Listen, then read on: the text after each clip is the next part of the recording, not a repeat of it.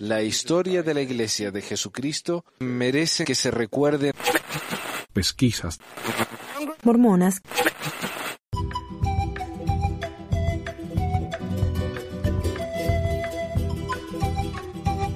Hola, hola, bienvenidos a otro episodio de Pesquisas Mormonas. Les habla Manuel acá desde Ogden, Utah. Eh, laringe del mormonismo. Aunque cada vez tenemos menos acá. Gracias al cielo. O gracias a la Pachamama. Ah, noticias, no tenemos muchas. Noticias del programa nomás. Acabo de comprar dos eh, direcciones nuevas para el programa. Si van a pesmore.com, van a ir al website que donde está el podcast nomás. pesmore.com sería P-E-S-M-O-R.com como pesquisa mormonas. Y si van a pesmore.org, van a ir al blog. Ahí donde tenemos documentos, ensayos, tenemos gráficos, artículos, videos, tenemos de todo ahí, como una, un tachito de reciclaje de todas las cosas que encontramos por ahí. Y si alguien quisiera compartir su historia con nosotros, tenemos varias, como para que la gente sepa, ¿no? Que eh, alguien que se va de la iglesia no es porque decide pecar, como alguien, alguien me escribió en el blog ahí, no me acuerdo en qué episodio. Ah, no, no me acuerdo. Pero alguien escribió un comentario, un anónimo por supuesto, siempre son anónimos, de que cuando uno se va de la iglesia es porque lo han excomulgado y lo han excomulgado obviamente porque uno ha roto la ley de castidad. Así que ahí está, es lo que piensa la gente de uno y es claro eso, eso siempre ha sido así. Si uno vuelve temprano en la misión, ley de castidad. Si uno se va a la iglesia, ley de castidad. E, y por eso también muchos tienen miedo de irse. Por eso, por eso mismo, justamente. Ley de castidad, porque lo que va a pensar el chusmeario de uno, ¿no? Eh, así que está, si uno quiere compartir su historia, es de ayuda. Yo he encontrado, eh, me he comunicado con gente que me han agradecido por esas historias, que en realidad yo escribí una, el resto lo escribieron oyentes del programa. Creo que eso es todo por ahora. Si quisieran compartir ensayos, gráficos, ideas, eh, lo que fuera, al blog, voy a estar un poquito más ocupado ahora porque acabo de empezar las clases. Necesito tres clases más para terminar mi maestría de inglés. Así que estoy, voy a estar ocupado con dos trabajos y la universidad. Me va a costar. Estoy tratando de hacer esto en mis tiempitos libres, si es que tengo. Y porque esto ya me divierte realmente. Es entretenido esto para mí. Tal vez la obsesión que me, que me dice ahí el, el amigo del admin. Pero eh, me interesa, me gusta, así que lo voy a seguir haciendo, pero si alguien me, quisiera compartir cosas para el blog, les ayudaría mucho. Me aliviarían un poco el, trabajo, como está haciendo Gilmar, Frater Catus, eh, el mismísimo David Guzmán que me, mandó, que me mandó este ensayo. Hay gente que está haciendo un trabajo fascinante, ¿no? Eh, que Ah, mis intereses son limitados, por supuesto. Y mientras más gente con más intereses tengamos, mejor. Más variada la cosa, ¿no? Y más interesante también. Ok, para aclarar un poco, entonces, hoy vamos a, hacer un... Dije el mismísimo... Eh, pensé que ya lo había mencionado, David Guzmán. Él me mandó el ensayo de hoy. Es un ensayo acerca... Es una biografía de Jedediah... Se escribe Jedediah con H al final. Jedediah Grant y un poco acerca de la reforma de 1856. Y quiero aclarar un poco qué es la reforma, porque e, es importantísimo esto. Esto yo nunca había escuchado antes, así que yo le agradezco mucho al señor eh, Guzmán aquí por mandarme esto, que nunca me hubiera enterado de otra manera. Tal vez dentro de unos 20 años, qué sé yo. Dice, la reforma mormona fue un periodo de renovado énfasis en espiritualidad dentro de la Iglesia de Jesucristo de los Santos de los Últimos Días. Sucedió entre 1856 y 1857 y estuvo bajo la dirección del presidente de la Iglesia, Brigham Young. Durante la reforma, Young eh, envió a su consejero, Jedediah M. Grant, y a otros líderes de la Iglesia a predicar a la gente a lo largo del territorio de Utah y las comunidades mormonas de los alrededores con la meta de inspirarlos a que rechazaran el pecado y que se volvieran a las cosas espirituales. Los elementos más conservadores y reaccionarios de la doctrina de la Iglesia Sud dominaron las discusiones públicas durante la Reforma. Como resultado de la Reforma, casi todos los miembros activos de la Iglesia se volvieron a bautizar como símbolo de su compromiso.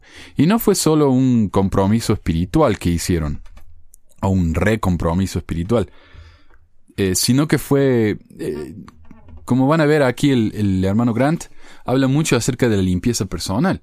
Y yo creo que esto tiene que ver, tal porque lo estoy conectando con algo que, que estoy estudiando ahora, que es la frontera americana, estadounidense. Y con la frontera se refiere a, al lejano oeste, ¿no? Todo lo que no era parte de los Estados Unidos. Y recordemos que los Estados Unidos empezaron con 13 colonias, que luego se convirtieron en estados. Y allá en el este, ¿no? Virginia, Nueva York, por ahí. Y ahí fueron yéndose hacia el oeste, de a poco. Y Utah fue uno de los últimos estados, fue el, fue el número 45, creo. 45, 46.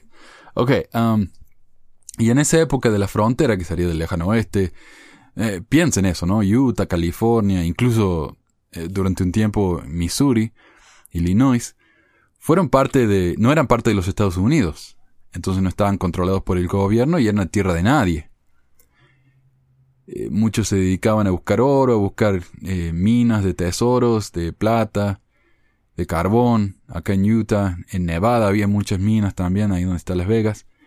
Y, y la cultura mormona era muy de la frontera, ¿no? Era una cultura de violencia, que la misma iglesia publicó su ensayo acerca de la violencia en la iglesia de esa época. Porque era, era, era jodido, era, era mucho, mucha violencia. Tenemos los danitas, tenemos las masacres, tenemos las declaraciones de guerra que la iglesia hizo a la gente. Muchos solo recuerdan la, la declaración de exterminación, algo así. El llamado exterminación de los mormones que hizo el gobernador Boggs en Illinois, pero todos se olvidan que antes de que el gobernador Boggs hiciera eso, Sidney Rigdon, en una conferencia, pidió la exterminación de los de la gente en Illinois, de los ciudadanos de Illinois que no eran mormones. Y con exterminación, por supuesto, uno se refiere no a la eliminación, aniquilación, que lo van a matar, sino significa, en esa época, la exterminación, o la orden de exterminación, perdón, ahí me acordé. Eh, exterminación significaba que se fueran. Había que echarlos. Y lo hicieron. En ese sentido, los mormones fueron exterminados porque se fueron. Ok, y aquí dice el señor Guzmán, aquí empieza el, artículo de él, o el ensayo, dice, la tarea más difícil del biógrafo es llamar la atención a sus lectores sobre su biografiado. Este líder de la Iglesia de los Santos de los últimos días se consideraría totalmente desconocido si no fuera el padre de uno de los profetas, Heber J. Grant, o Eber J. Grant, Eber J. Grant, perdón. Mas si exploramos en su historia en la década de 1850, el nombre de Jedediah M. Grant fue reverenciado. Los sermones no fueron olvidados por muchos habitantes de Utah, más por los que huyeron por la reforma. Ah, claro, mucha gente se fue de la iglesia a causa de la reforma. Escritos como en el que me he basado para escribir este ensayo, hacen que no sea un personaje aislado de este momento único, donde los santos tuvieron que ser más consagrados y más ajenos a la gentileza gentil que llegaba a su territorio. Pero la reforma de 1856-57 era distintiva, ya que se llevó a cabo con un fervor y sinceridad que no se encuentran en ningún otro movimiento de reforma mormona. A este grado, este fervor se puede atribuir al carisma y magnetismo de Jedediah Morgan Grant, y eso está en el Journal of Discourses, y todas las referencias están aquí en el, en el website, en pesmore.com. Ah, los, los recuerdos de un hijo. Su, hijo más sobresaliente, Eber J. Grant, fue un reconocido ejemplo de perseverancia en la pobreza y autosuficiente. Gran hombre de negocios con el respeto de muchos que conocieron a su padre, pero se sentía inadecuado en su llamamiento de apóstol tan joven. Reconoció su incapacidad de testificar de Jesucristo, como se aprovechó el adversario de verle indigno de su posición, se encontraba en una misión en territorios indígenas y pidió retirarse a cabalgar solo. Entonces me pareció ver y me pareció oír lo que para mí es una de las cosas más reales en toda mi vida. Me pareció ver un concilio en el cielo. Me pareció oír las palabras que se dijeron. Allí se encontraban Jesús, su padre y el profeta José Smith, quienes consideraban intolerable el que se hubiera demorado dos años en llenar las vacantes en el quórum de los doce. De los, doce. los hermanos no se habían puesto de acuerdo quiénes serían los indicados. Esto sería después de que murió José Smith. En este concilio, el profeta dijo, quiero ser representado por uno de los míos en ese consejo. Entonces se decidió que para remediar el error se debía enviar una revelación. Se me reveló que el profeta José Smith y mi padre me mencionaron y pidieron que se me llamara para esa posición. Me senté y lloré de alegría. Me fue revelado que yo no había hecho nada que me diera derecho a esa posición exaltada, excepto que yo había vivido una dulce y limpia vida. Se me fue dado debido a que mi padre prácticamente sacrificó su vida en lo que se conocía como la gran reforma, por así decirlo, de la gente en los primeros días, después de haber sido prácticamente un mártir que el profeta José y mi padre deseaban que yo tuviera esa posición. Vemos entonces esa influencia tan poderosa que se volvió leyenda en la sociedad de los santos de los últimos días. No es este el único ejemplo de la divinización del presidente Grant, hombre influyente en los destinos de la religión aún después de muerto. Y cuando decimos presidente Grant nos referimos a Jedediah, que fue consejero de Brigham Young en la primera presidencia. Eh, Brigham Young recordó en sus funerales que son pocos los que pueden madurar para la gloria, la inmortalidad que se prepara para los fieles, para recibir todo lo que fue comprado para ellos por el Hijo de Dios. Pero muy pocos pueden recibir lo que el hermano Grant ha recibido en su vida. Antecedentes. Jedediah definió su carácter con un humor exaltado sin nada de ceremonias. No soy solemne, no pongo cara santurrona, ni soy piadoso cuando estoy bilioso. Además, se dijo que era de esos hombres que siempre sonreía, pero cuando él estaba enojado, nadie querría enfrentársele. Vayamos a sus orígenes. Los primeros miembros de la Iglesia eran serenos campesinos del este norteamericano, devotos a la religión que siguieran, agricultores o labradores, y pero con educación y hábitos de lectura y contemplación declararía su predilección por las obras de Brown, Abercrombie, Locke y otros metafísicos, buscaría en la teología y otras ciencias, pero no encontraba satisfacción. Con todo el estudio que he realizado, con todos los libros que he leído y la experiencia que he tenido, nunca he sido capaz de transmitir con cualquier grado de fuerza las ideas presentadas a mi mente sin el Espíritu del Señor. Jedediah creció con el trabajo. Al principio de su adolescencia, no era uno de esos muchachos robustos y sanos. Se rompió la nariz desviándose el tabique a la izquierda, su cuerpo era frágil y con el rigor del campo lo fortaleció. Jedi, como le decían de joven, podía talar grandes árboles sin ayuda. Sus inquietudes metafísicas de joven fueron resueltas al seguir el, evangelio restaurado que predicaba José Smith. Emigró a Kirkland y sería partícipe de misiones prédicas del fallido campamento de Sion. Su servicio no fue olvidado cuando le llamaron a uno de los oficios creados en la iglesia en este año de 1835 por el mismo José. El 28 de febrero, la iglesia en concilio se reunió. Se inició la selección de ciertos individuos a ser setentas, del número de los que subieron a Sion conmigo en el campamento, y los siguientes son los nombres de los setenta, que fueron ordenados y bendecidos en ese momento. Para comenzar la organización del primer quórum de los setenta, de acuerdo a las visiones y revelaciones que he recibido. Los setenta constituirán un quórum viajante para ir por todo el mundo donde quiera los doce apóstoles les llamen.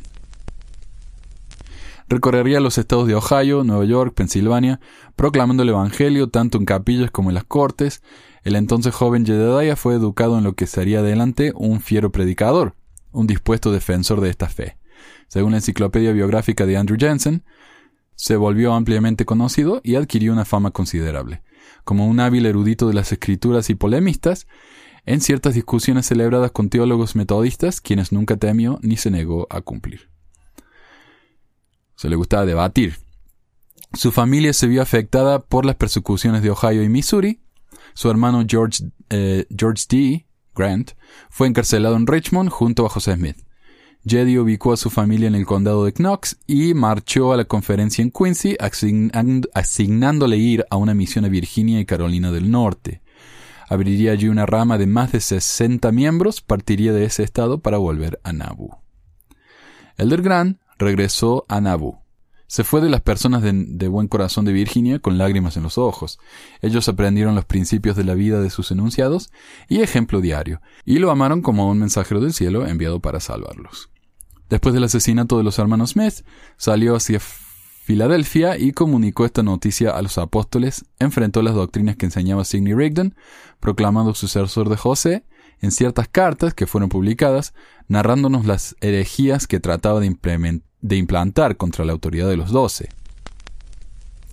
Aunque se ha admitido que el señor Rigdon era un hombre de talento, dotado de un don extraordinario para hablar en público, se verá que su conciencia era de un tipo peculiar.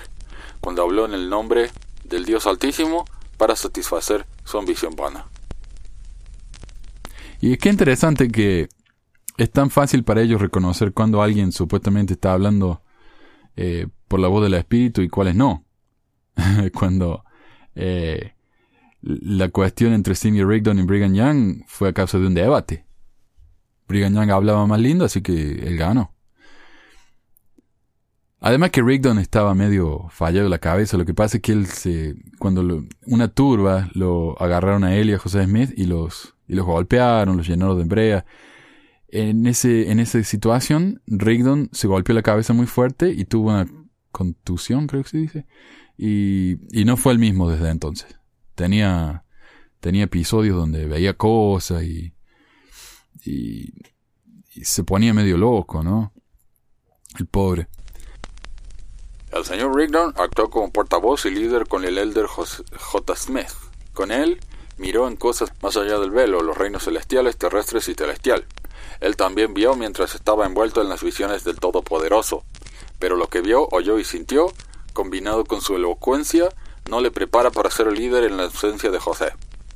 No sé entonces a qué se referirá que hace falta para ser líder. Me imagino, ¿no? Como estaban en la frontera, como digo, es muy necesario un líder con mano dura como Brigham Young. Por eso José Smith no le fue muy bien. Cuando Brigham Young tomó el poder, ahí fue cuando la iglesia empezó a organizarse más y, a tener una mejor jerarquía y, orden en general. Incluso la doctrina se empezó a, catalogar y, a igualar a lo largo de, de toda la iglesia. Incluso habían debates, algún día tengo que hablar de eso, los debates de doctrina que tenían. Y muchos de los casos de doctrinas fueron elegidos también por voto, no por revelación. Aunque supongo que eso habrá sido revelación, como en la antigua Grecia, donde el, el vidente, lo que fuera el profeta, tiraba los, huesos y los huesos le revelaban la voluntad de Dios. debe, haber sido, debe haber sido algo así. De regreso a Nabu, recibió en mayo de 1845 las investiduras y fue apartado como uno de los siete presidentes de los 70. Fue uno de los líderes de la migración hacia el oeste. Después de realizar importantes negocios en los intereses del Éxodo, regresó en junio de 1847 al río Missouri y fue nombrado capitán de un tercio de los 100 santos emigrantes que con éxito llegaron al gran eh, valle del lago Salado, llegando en el siguiente mes de octubre. Después, con energía característica y prontitud, salió más allá de Fort Bridger con varios hombres y equipos para aliviar al presidente Willow Richards y a su compañía y ayudarles. El 26 de mayo de 1849 fue elegido brigadier general de la primera brigada de la Legión de Nabu y más tarde, el 23 de octubre de 1852, fue ascendido a mayor general de la primera división. Era un hombre de arma, le gustaba la cuestión esa. Oficio militar que ocupó hasta su muerte.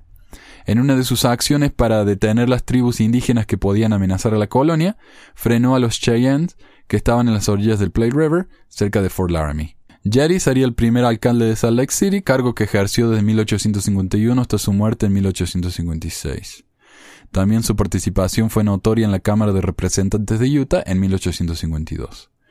Durante el periodo de su administración, promulgó las primeras disposiciones del gobierno de eh, seguridad y el bienestar general de las personas, formando la base de la normativa municipal bajo la cual la ciudad ha crecido y prosperado hasta el tiempo presente. ¡Qué bien, ¿ah! Le gustaban las armas, le gustaba la política y se ve que era bueno para eso. Interesante. En actos civiles y sociales de la iglesia, el presidente Grant fue inalcanzable y lleno de vigor. Reemplazó al fallecido William Richards como segundo consejero de la primera presidencia, automáticamente también le concedieron el oficio de apóstol. Mira, ¿ah? o sea que ni siquiera era apóstol cuando lo llamaron a la primera presidencia. Hoy no. Hoy a todos los miembros de la primera presidencia en general son, son apóstoles. El más nuevo que hemos tenido fue el eh, que fue apóstol por un ratito nomás antes que lo llamaran a la primera presidencia. Y que era muy amigo con Monson. Ah, hizo frente en el este a unas acusaciones hechas por funcionarios federales mandados por el presidente de, los Estados Unidos, concentrados en un grueso folio. Se le mandó a Filadelfia y Nueva York para ganarse la atención del público. Lo hizo a través del Herald, el diario de James Gordon Bennett, usando un, un tipo de humor irónico y discernimiento singular en contra de sus enemigos. Ah, también era bueno para escribir. ¡Qué bárbaro! Este tipo era un talento. Estos artículos se reunieron y publicaron un folleto de amplia circulación. ¡Qué bien! Algo sobre la familia de Jedediah M. Grant. Voy a poner una foto aquí en el website de Jedediah con su esposa Susan Fairchild Noble, los hijos de ella, José Hiram, Susan y, ah, y él tenía una hija con, una, con su esposa que había fallecido, fallecido, Caroline, a quien cariñosamente le llamaban Carrie, que moriría más tarde a los 18 años, la, la niñita. Y Caroline y su madrastra Susan se, veían, se ven muy niñas. Susan y sus esposas, eh, Rosetta Robinson, Sarah Thurston y Marietta Kessler, tenían 16 años cuando se sellaron con él. Y yo sé que hay gente que dice que en esa época casarse con niñas era común. Y no era común. Era legal. Era tan común como ahora. O sea, ahora el- la edad legal, no sé qué será, depende del país, depende del estado, pero yo diría unos 16 años. Con el permiso de los padres. Si no, no. La chica no tiene el consentimiento. Y en esa época era lo mismo. Eh, pero generalmente cuando una chica de 14, 15, 16 años se casaba, se casaba con un chico de 15, 16, 17 años. No con un hombre grande. ¿Se dan, la cuen- ¿Se dan cuenta la diferencia? Entonces, claro, es común, pero no en la situación en la que vemos acá con, con los líderes de la iglesia. Para nada. Estos hombres eran, o sea, hoy se considerarían pedófilos. Un hombre de treinta y tanto, cuarenta y tanto, casándose con un niño de 16. No. No, eso no era normal en esa época. Pero para sus jóvenes esposas todo cambiaría de súbito. Muy de noche, en diciembre de 1856, Jedediah agonizaba por la fiebre tifoidea, además de neumonía. La nieve no ayudaba a su recuperación, sus pequeñas esposas e hijos lloraban intensamente, solo una permanecía aparte ocultando la tristeza, Rachel Evans. Al conocer la historia de sacrificios de Rachel junto a su hijo Heber, o Ever, vemos en qué quedaron las seis mujeres y los hijos. Susan, Rosetta, Sarah Ann Thurston y Rachel fueron dadas por Brigham Young como mujeres a George D. Grant. Para los santos de la época esto cumplía la ley hebrea del levirato, los hermanos tomaban como mujeres a las viudas, sin embargo la vida era muy pobre, no podían seguir habitando el hogar ostentoso del fallecido, George resultó ser un ebrio que al final se marcharía al sur del territorio con sus otras mujeres. Hacia 1858, las mujeres se divorciaron e hicieron vida aparte. Rachel consiguió una cabina de adobe cerca de Main Street y ahí criaría en humildad a su hijo. Si miramos a los hermanos y parientes del presidente Grant, no todos fueron fieles a la fe mormona. Sus padres, quienes permanecieron en el condado de Knox, abandonaron la iglesia. Otros hermanos del terrible Jedediah se unieron a la fe universalista. Dos hermanas se casaron sucesivamente, no al mismo tiempo, por supuesto, nada menos que con William Smith, aceptando la fe de la iglesia reorganizada. Y La reorganizada está absolutamente en contra de la poligamia, como sabemos. Así que se casó con una y después no sé si divorció se, casó, o se quedó viudo, pero se casó con la otra. Una obra de leyenda rodeó la vida posterior de Jerry. La interesante reforma que le costó la vida le adjudicaría una divina presencia, una santa herencia que podía recibir sus pequeños hijos, que al crecer siguieron diversos caminos, algunos alejándose de la fe de sus padres. Creencias sobre José Smith. Su respeto por el profeta sobrepasaba los límites. Le reverenciaba en extremo por restaurar el evangelio y el sacerdocio, en palabras de Jedediah, para mantener, raya, para mantener a raya el poder de Lucifer. Cuando José Smith estaba vivo, las declaraciones que me hacía eran como la voz del Dios Todopoderoso. ¿Por qué? Debido a que tenía el sacerdocio de Dios en la tierra, el sacerdocio que es sin padre, sin madre, sin principio de días ni fin de años. Pero ¿dónde llegaba su obediencia? Estaba en contra de los que se negaban a hacer un sacrificio, como consagrar su propiedad al Señor, como era común en Kirtland. Estaba de acuerdo con hombres devotos que hicieran esto. ¿Qué querría un hombre de Dios decir que se siente correctamente Cuando José le pregunta por su dinero, él diría, sí, y me gustaría tener más para ayudar y edificar el reino de Dios. O si se le acerca y diga, quiero a tu esposa, oh sí, él diría, ella está aquí, y hay muchas más. y José hacía eso, sí. le gustaba probar a la gente la fe de, los hermanos. Agregamos, creo que se lo hizo a... ¿A quién fue? Se lo hizo a varios amigos íntimos de él. Iba y le decía que se quería casar con la esposa y, los hermanos, los pobres, tormentados, llorando por días, decían, ok, ok, te puedes casar con mi esposa. Y yo decía, no, era una prueba nomás. Qué amigo, ¿no? Agregamos otra información a las creencias particulares entre los Grant y José Smith. El presidente Grant recordaba que en la conferencia de octubre de 1942 se contó una anécdota extraña que en conclusión le hacía hijo de José Smith a causa de que su madre estaba sellada con el profeta. Claro, después de muerte. Estaba, sellada, parece. Ok, el presidente Grant y la reforma.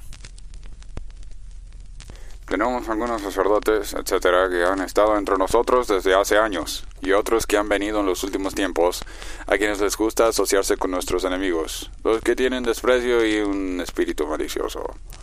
Hablé acerca de esas personas que tienen el espíritu mormón en ellos y la luz del Espíritu Santo, y sin embargo, también el amor del mundo y las cosas del mundo, y el espíritu del mundo y la gloria del mundo y la impiedad del mundo. Quiero mormones que se sientan como mormones, que se sientan como santos. Quiero a un hombre de Dios que se sienta entusiasmado con el Espíritu Santo y que no coloque su corazón sobre el mundo y las cosas del mundo, sino que ame a su Dios y a sus hermanos que son pobres y que están en peligro y que ame a Dios. Se tiende a confundir las palabras del presidente Grant durante la reforma como extremadamente conmovedoras, al contrario su público quedaba con una sensación de temor o terror religioso fue tan letal en sus sermones que se le llamó el sledgehammer o el mazo de Brigham Young. Parece que obispos y miembros de todo Utah necesitaban las fuerzas necesitaban las fuertes amenazas para despertarlos. Varias colonias se establecieron y se descentralizaron del poder de los líderes situados en el Salt Lake. Sus exaltados sermones le calificaron como un fanático espumiante cuya única caridad para juzgar es la de una mente enferma. ok. Eh, tenía crítica parece. Es necesario seguir la historia de la Reforma resumidamente, en especial las palabras que Jedi dijo durante la Reforma, incluso de fecha atrás. Llegando al Salt Lake Valley, el invierno y el hambre afectaron a la pequeña colonia. Aún el yermo no florecía como una rosa. Durante el invierno de 1847 y 1848, intensas nevadas y climas bajos hicieron que se gastasen sus provisiones. Comían lirios silvestres, cortezas de árboles. En 1848 sus cultivos de trigo sufrieron invasiones de grillos abatidos milagrosamente por gaviotas. Esa es la famosa historia, ¿no? De que eh, los grillos le estaban comiendo todas las cosechas, las plantas, y las gaviotas vinieron y se comieron a los grillos, que es considerado hasta hoy en día un milagro. Y en el centro de Salt Lake hay una, un arco gigante con una gaviota encima. Y la verdad es que las gaviotas acá son muy comunes. Eh, el invierno de 1848-1849 trajo enfermedad y falta de alimento. Aún ya establecidos y con terrenos, sufrieron de nuevo una plaga de langostas en 1855. No se nombra milagro alguno que haya aliviado esta situación. O sea, esta vez las gaviotas no aparecieron. La plaga fue mortal, pues afectó económicamente el sostén de las colonias e incluso a la emigración. Las cosechas producían dinero para comprar, para comprar carromatos y provisiones. Anotó Wilford Woodruff en su diario como el invierno, como el invierno redujo un rebaño de 2.600 cabezas a 500. Es cuando surgió la desafortunada idea de los carros de mano que produjo muchos muertos en el invierno de 1856. La, la subsistencia de los hogares se favoreció por las cantidades de gente que iban a California a buscar oro, quienes traían mercancías que vendían a los santos de Utah, algunas a mejor precio. Pero también trajeron los vicios del este, las cantinas, las casas de citas. La pobreza también llegó a la gente que no eran industriosas, aparecieron los vagos, aparecieron los mendigos, los atributos de orden y aseo se extinguieron con los rigores, con los rigores de la colonización. Los tratos con estos gentiles amenazaban la fe, el testimonio y las buenas costumbres de los santos que sobrevivieron Jackson y Nauvoo, pero no a las praderas. El presidente Grant les recordó que si los santos caían en la apostasía o en la deslealtad a ellos, sus líderes sufrirían el destino de los yankees. Tomen a los yankees en Kirkland. ¿Todos ellos han pasado la prueba? No. La mitad, al menos, los miembros yankees de esta iglesia han apostatado. Tomen al primer quórum de los doce. ¿Cuántos de ellos se pusieron por el profeta del Dios viviente y guardaron la fe? Solamente seis. Entonces podemos esperar que algunos de nuestros nuevos conversos salgan y nieguen la fe. Y esto ha sido así desde el principio. Los yankees son la gente del norte, Nueva York, Nueva Inglaterra que le dicen. Estos eran los desafíos que enfrentaba la reforma. Resultó una buena propaganda para la primera presidencia, advirtiendo que debían arrepentirse, reformarse y renovar los convenios.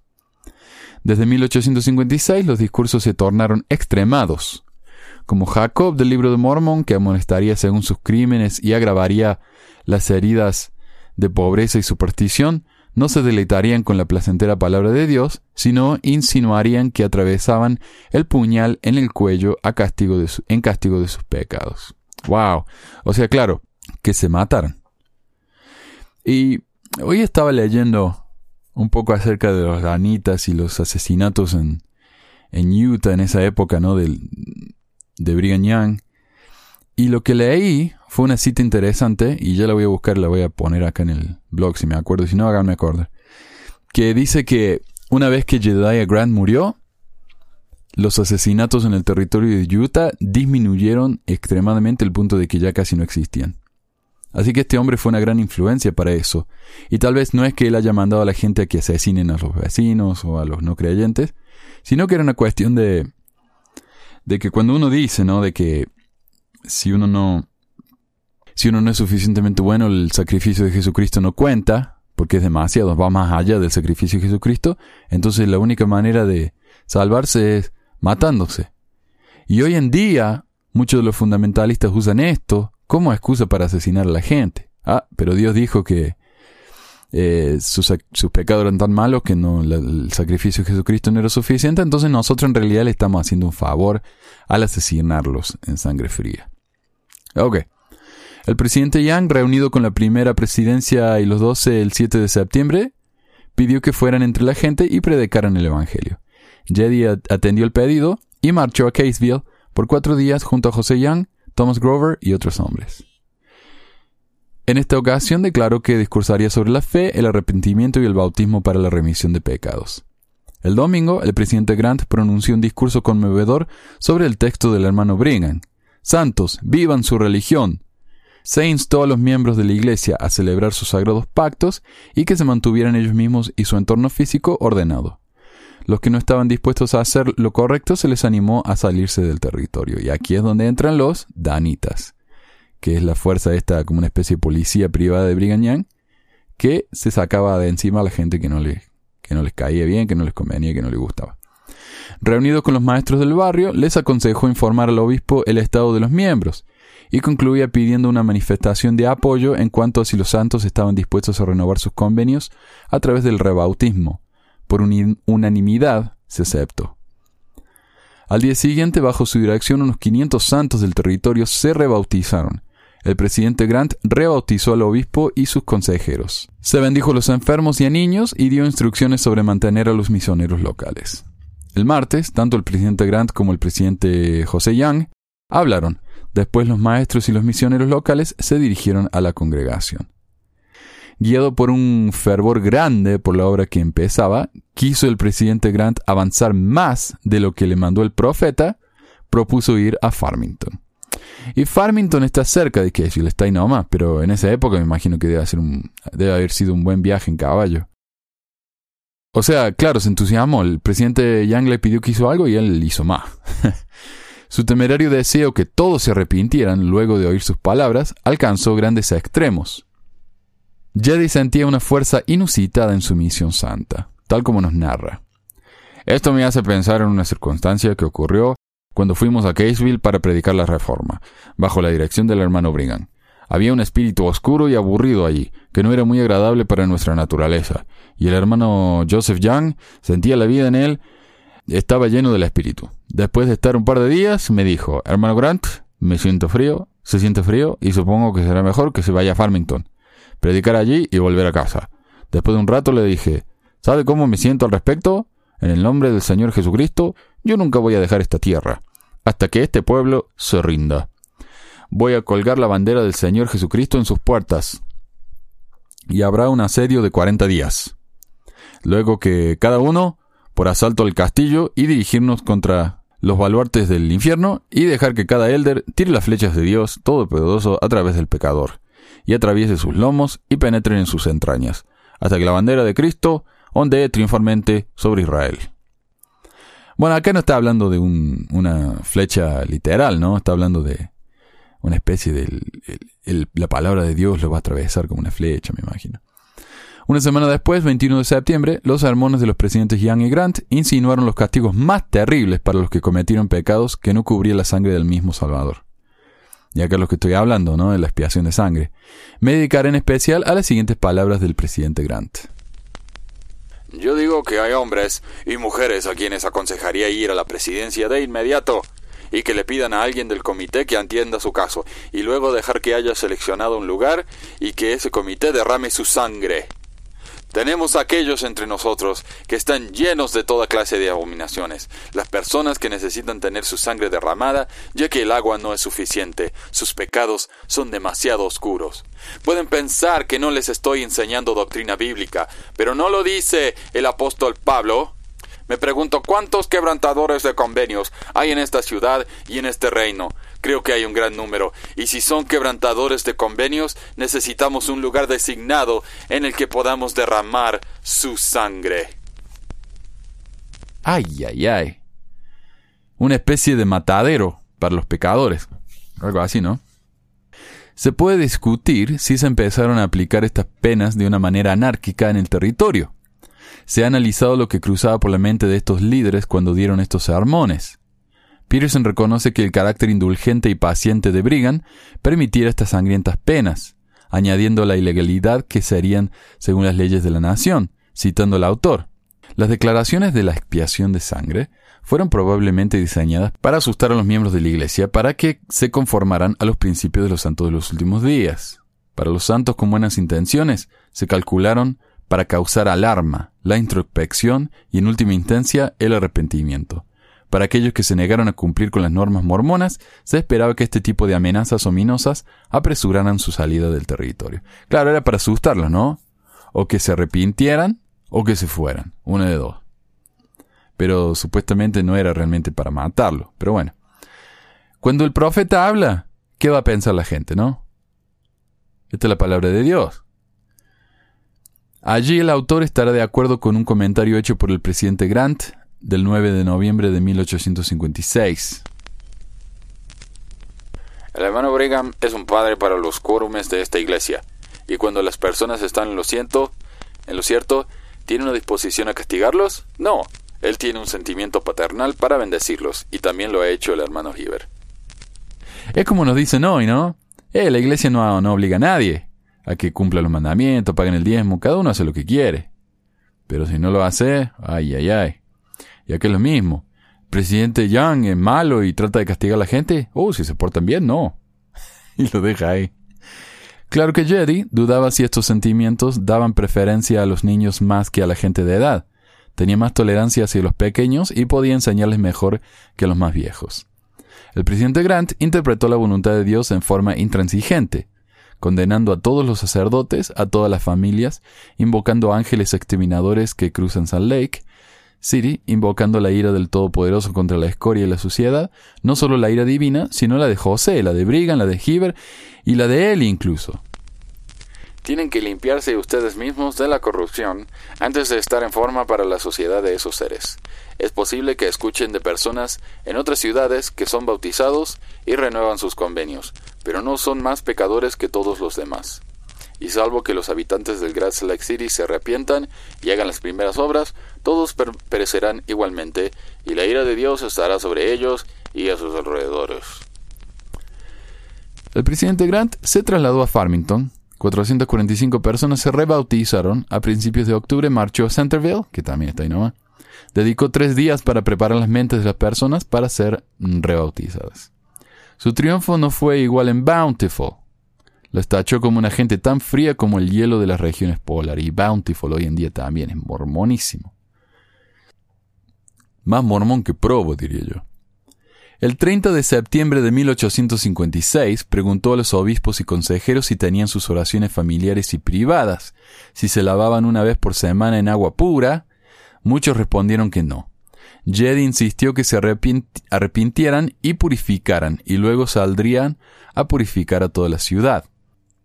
Si los obispos no hacen esto, que se retiren de sus posiciones, y el Marshal recibirá órdenes para enviar una ronda de policías para lavar a los obispos y a la gente y a limpiar las casas para que la ira de Dios no se encienda contra nosotros. Denunció en una reunión en el barrio 17 de Salt Lake cómo entre la congregación había gente corrupta, que no oraban, que no pedían bendiciones. Como parafraseando a Nefi en el capítulo 27 de segundo Nefi, dijo, algunos piensan que la razón por la que no progresamos más rápidamente es porque estamos añadiendo constantemente nueva arcilla, pero yo preferiría tener arcilla nueva para hacer un vaso honorable que una buena parte de nuestra arcilla antigua, porque gran parte de ella se ha pegado al recipiente templado hasta que se ha echado a perder. Entre sus recomendaciones de hacer lo correcto en cada instante, resistiéndose a funcionarios de gobierno corruptos incluso, pidió a los obispos y a los maestros rectos y llenos del Espíritu Santo, a los setenta élderes y presidentes de quórumes, que andaban espiritualmente muertos y condenados, a que despertaran y vivieran su religión. Esta gente está dormida, y yo les garantizo que hay muchos de ellos que no oran, o si hacen solo tres oraciones que se congelarían sobre el infierno como dijo una vez un, ministro metodista. Quiero que oren con el Espíritu Santo sobre ustedes. Como medida higiénica, dijo que era su deber mantenerse limpios e hizo publicidad al catequismo de que los misioneros locales debían usar en sus visitas a los miembros. Y habían catequismos mormones al comienzo. Hoy ya no existe eso, ¿no? Pero los catequismos mormones eran muy populares. Y como saben, sabrán, el catequismo es un libro donde se hacen preguntas y se, dan las respuestas. Y uno los estudia, los aprende y entonces ahí tiene la respuesta de, de todas las cosas de la iglesia. Pero bueno, él dice aquí. Yo les digo, pregunten a la gente si se mantienen limpios. ¿Ustedes lavan sus cuerpos una vez cada semana cuando las circunstancias los permiten? ¿Mantienen limpias sus viviendas, dependencias y patios? La primera obra de la reforma para algunos debe ser limpiar las inmundicias previas de sus hogares. Les gustaría tener la visita del presidente Young, que pasara por sus casas, examinara sus habitaciones, ropa de cama, etc. Muchas casas apestan tan mal que un hombre limpio no podría vivir en ellas, ni casi respirar en ellas. Algunos hombres se criaron en el hedor, y también sus padres antes que ellos. No intenten bendecir a nadie en esos lugares. Se puede preguntar por qué habla así. Se pueden hablar en un mejor estilo sobre la suciedad, la maldad y la inmundicia. Si ustedes pueden, yo no puedo. Y al mismo tiempo, hacer que el pueblo se sienta lo suficientemente comprometido con el tema para quitar su suciedad y estar limpios. Si quieren que hable más suave, háganlo mejor y manténganse limpios. Si tuviera que hablar de Dios, del cielo, de los ángeles o de cualquier cosa buena, podría hablar en un estilo más refinado, pero tengo que hablar de las cosas tal como existen entre nosotros. No andaba con vuelta el presidente Grant, obviamente.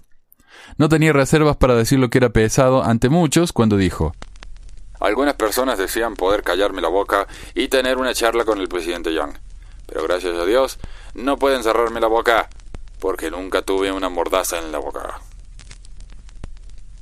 Hizo referencia a los emigrantes que llegaban a la ciudad en la reunión del 12 de octubre de 1856. Les recordó que estuvieran satisfechos aún con lo poco que tenían y no fueran codiciosos. Todo llegaría después de años de duro trabajo y esfuerzo. Agregaría otro concepto de la higiene en sus viviendas. No creo que un hombre que está lleno del Espíritu Santo va a vivir contento en un lugar sucio y mugriento, cuando tiene el poder para impedirlo. Vayan a través de nuestra ciudad y se encontrarán con algunos que viven en la suciedad y degradación, algunos que les gusta la suciedad, que les gusta tener su vaca en la casa y sus pollos en la mantequilla, Les gusta tener sus cerdos y sus hijos cerca lo suficiente como para alimentarlos juntos. Y sus hijos son tan malos y sucios ah, como pueden ser. Y sin embargo, estas personas tienen el espíritu y el poder de Dios. Esta es una razón por qué tantas personas mueren mientras viajan a este lugar. Es porque el Espíritu Santo está harto de ellos. Si deseáis el Espíritu Santo, conservaos limpio. Ahí está, ¿ve? La gente se murió en los carromatos, los pioneros, eh, porque estaban sucios. Y el espíritu se cansó, se aburrió de ellos y los mató a todos. Después de aconsejar total pureza y obediencia para recibir más de la guía del Espíritu Santo, pidió que hubieran mejores predicadores que no sigan la regla de los que no sigan a la regla de los libros. Dijo: Deseo ver la reforma de los hombres en sus actos y no que digan nuestros vecinos deben convertirse, sino que digan en el nombre del Dios de Israel la reforma se hará en nuestras casas, en nuestros hijos, y les llevaremos a casa con nosotros, y nos ceñiremos nuestra armadura y adelantaremos la causa de Dios. Esto es porque hemos sido enviados aquí. Una de las decisiones de la Conferencia General de octubre fue llamar a los misioneros retornados a que cumplieran giras, por los pueblos de Utah para fortalecerlos. Era la herramienta para cumplir la reforma. El 27 de octubre, reunido con los ex misioneros, el presidente Grant anunció que serían dirigidos por los líderes Wilford Woodruff y Franklin D. Richards de los Doce. Se les indicó que su objetivo era ver a investigadores que nunca conocieron misioneros, que inicialmente trabajaran con los líderes locales de los barrios y luego con los miembros. Las consecuencias del exceso de celo de estos maestros locales molestaron a algunas familias. Sentían que la impertinencia y el entrometimiento eran características de esos élderes, incluso cuando usaban el catequismo, o la lista de preguntas, cuya inspiración estaba basada en los sermones del presidente Grant. Fallecería sin ver aún los efectos de la reforma, la cual, en las palabras del presidente Young, expulsaron los males de la holgazanería, la apostasía y la suciedad en el territorio. Los, los apóstatas dejaron el territorio aún si sospechaban que podían ser asesinados por sus pecados. Y esto me hace acordar a la Argentina de los 80, 70, cuando los militares sospechaban que había alguien educándose un poco demasiado, que podía ser un peligro, un rebelde, los hacían desaparecer. Si alguien no quería desaparecer, se tenía que ir del país. Me suena eso, ¿no? es, lo que se llama una distopia. Es lo contrario a una utopía. Piensen el libro 1984 de George Orwell, o incluso más moderno, pensamos en eh, los Hunger Games, los Juegos de Hambre, eso. Es una distopia donde supuestamente todo funciona mejor, todos están más felices, pero en realidad solo se benefician unos tantos. Y finalmente, cuando hay una distopia, al menos en la literatura, en la literatura generalmente las cosas se pudren. Es una distopia. Finalmente, este era su deseo. Quiero ver que las personas se despierten con la reforma, que abunden todos sus, que abandonen todos sus malos hábitos y todo lo que es oscuro, repugnante e impuro. Quiero verlos evitar toda suciedad, inmundicia, degradación y que dejen de profanar el día de reposo y el nombre del Señor Dios de Israel. Quiere ver al pueblo arrepentirse, como dijo el presidente esta mañana, y hacer una reforma en sus vidas, en sus obras y en mantener sus casas, granjas y todo lo que tienen limpio y ordenado. Lo que me hace pensar a mí este hombre es que tal vez haya tenido algún problema mental. Eh, hay un desorden que se llama uh, desorden compulsivo obsesivo, algo así. Y, y es algo en lo que uno, uno se fija en una cosa y no se puede no puede pensar en otra cosa. Y generalmente, por ejemplo, es gente que se lava mucho las manos, gente que quiere que todo esté limpio, que tiene miedo de los gérmenes, gente que cuando camina por la vereda no puede pisar los, los cracks, ¿cómo se dice? La, las roturas, lo que fuera, ¿no? Las líneas. Eh, y, este hombre me hace pensar a mí que tal vez haya sido víctima de algo así. Porque es demasiado, o sea, una persona normal no puede ser tan tan enfermamente estricto, ¿no? Y continúa aquí, dice, no se salvaba nadie, tal como lo sostuvo en una reunión dominical el 9 de noviembre, aprobando las palabras del presidente Kimball sobre la indignidad de muchos al tomar la Santa Cena, si robaban coles, leche o herramientas del vecino. Cuando veo a personas que son muy religiosas exteriormente, siempre encuentro que inician el robo en la primera oportunidad que tienen y al día siguiente hablan en lenguas en alguna reunión de la clase o reunión de barrio e interpretan lenguas o relacionan algún sueño o visión notable. Yo cuestiono seriamente cuando algunas personas se bautizan, si no salen del agua los mismos pobres diablos miserables que cuando entraron. Tiene que haber una base en el pueblo, un estándar justo en el pecho que debe ser más o menos inherentes en las personas, o de lo contrario nuestras profesiones son en vano. Yo, por lo tanto, quiero que cada persona deje el pan en las bandejas, el agua en las copas y que no participe de la Santa Cena, a no ser que tengan una buena razón. En ese mensaje justificó las represiones duras que los líderes dieron en el púlpito como una manera de encauzarlos al buen camino. ¿Cuál será el resultado de los castigos dados a este pueblo? Yo respondo, si les hacen caso, van a, ponerlos en el camino verdadero. Es la situación de la gente que pide las enseñanzas que ahora reciben de los siervos de Dios. Si todas las personas hacen el bien, no serán castigados en absoluto. Si la familia de un hombre se comporta bien, ¿suponen que una persona coherente y razonable encontrará fallo alguno con ellos? No. Las visiones de Jedediah Grant. En julio de 1844, cuando se casó con Caroline Van Dyke, la pareja salió el mismo día a Filadelfia, donde era el, el, elder presidente de la iglesia en la ciudad. A los 10 meses regresó a Nauvoo y pronto nació Caddy. En Winter Quarters nació su segunda hija Margaret, era 1847 y estaban ambas en delicado estado de salud. En junio emprendieron el viaje a Salt Lake, pero hubo muchos enfermos por esos caminos tan insalubres. Hombres, hombres ganados y finalmente Caroline. La salud de mi esposa ha seguido siendo muy mala. Ella siente la necesidad de las oraciones y la fe de aquellos que tienen influencia con el más alto. Ella desea ser recordada en sus oraciones. Escribió Jedi a Phineas Young. Perdió a la pequeña Margaret por la cólera, enterrada el día siguiente en un hoyo no muy profundo. Los padres tuvieron mucho coraje. Caroline logró caminar un poco junto al carromato, pero contrajo fiebre en el Echo Canyon y a los 20 días de la muerte de Margaret, Caroline moriría también. Fiel a su promesa, Jedi llevó sus restos en el carromato y la enterró en Sand Lake. Después, junto a Joseph B. Noble, fue a buscar a su hijita para enterrarlas juntas. No encontró sus restos, los lobos los habían devorado. Una vez que estuvo de regreso, hicieron una fogata y cantaron himnos para animarse. De repente, Jedediah miró hacia el suelo y dijo a Joseph que contempló a su mujer y a su niña felices en la gloria celestial. Una semana antes de que el presidente Grant muriera, Heber C. Kimball le visitó, solo le estrechó la mano, no podía hablar, le bendijo para que sus pulmones se sanaran, después le confesó, le confesó que vio esta visión. Él me dijo, hermano Heber, he estado en el mundo de los espíritus dos noches seguidas, y de todos los temores de que he tenido, el peor era tener que volver de nuevo a mi cuerpo, aunque tuve que hacerlo.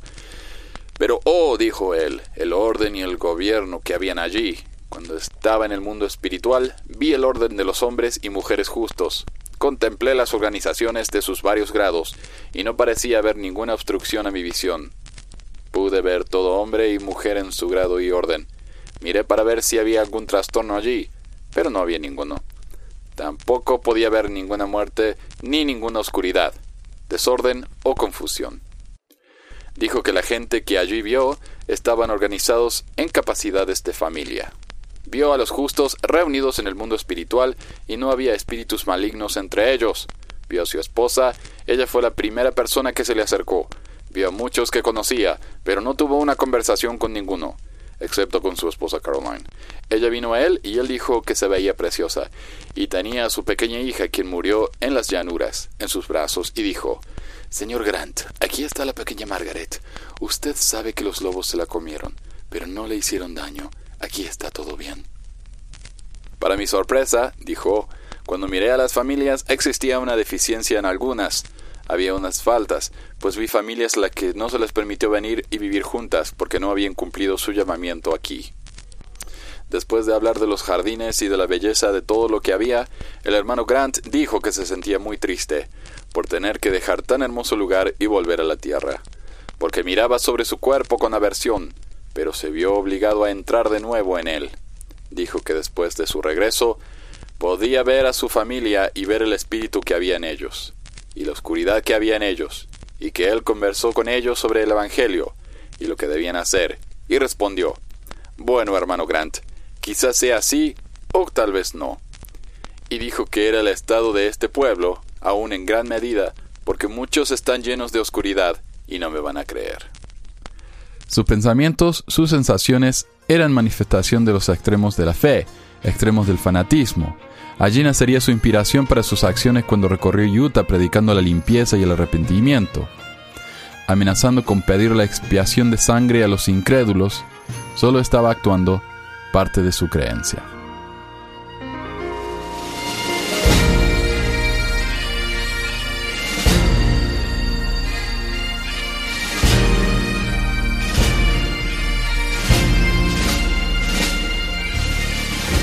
Y ese es el artículo de hoy. Gracias por escuchar. Pronto vamos a tener artículos que para mí son muy fascinantes, así que los invito a, a que sigan escuchando. Se está acabando la época de José Smith. Bueno, esto ya es después de José Smith, pero voy a hablar un poco acerca de algunos discursos importantes que dio, algunas doctrinas que, que son más o menos originales de él, y eh, eventualmente de su muerte, ¿no? Del, de cuando destruyó la imprenta y fue a la cárcel y falleció. Así que eso también vamos a hablar muy pronto. Gracias a todos por su ayuda, gracias al señor David por este ensayo que me parece excelente, excelentemente escrito e investigado. Y de nuevo, si alguien quiere ayudarnos con material para el website, en la forma de historias personales, artículos, ilustraciones o lo que fuera, eh, mándenme un email. Aquí al final tienen la información para todo eso. Muchas gracias y hasta la próxima. Adiós. Gracias por escucharnos en otra edición de Pesquisas Mormonas. Recuerden de enviar sus comentarios, preguntas y sugerencias a manuel@pesquisasmormonas.com o de unirse a nuestros grupos de Facebook, Google de ver nuestros videos en YouTube o de recibir nuestras actualizaciones en Twitter. El programa puede ser escuchado en nuestro website pesquisasmormones.com, donde también incluimos el texto de los ensayos y las noticias leídas en el programa, o también lo pueden bajar de iTunes o de cualquier otra aplicación de podcast para smartphones. Gracias de nuevo y hasta la próxima.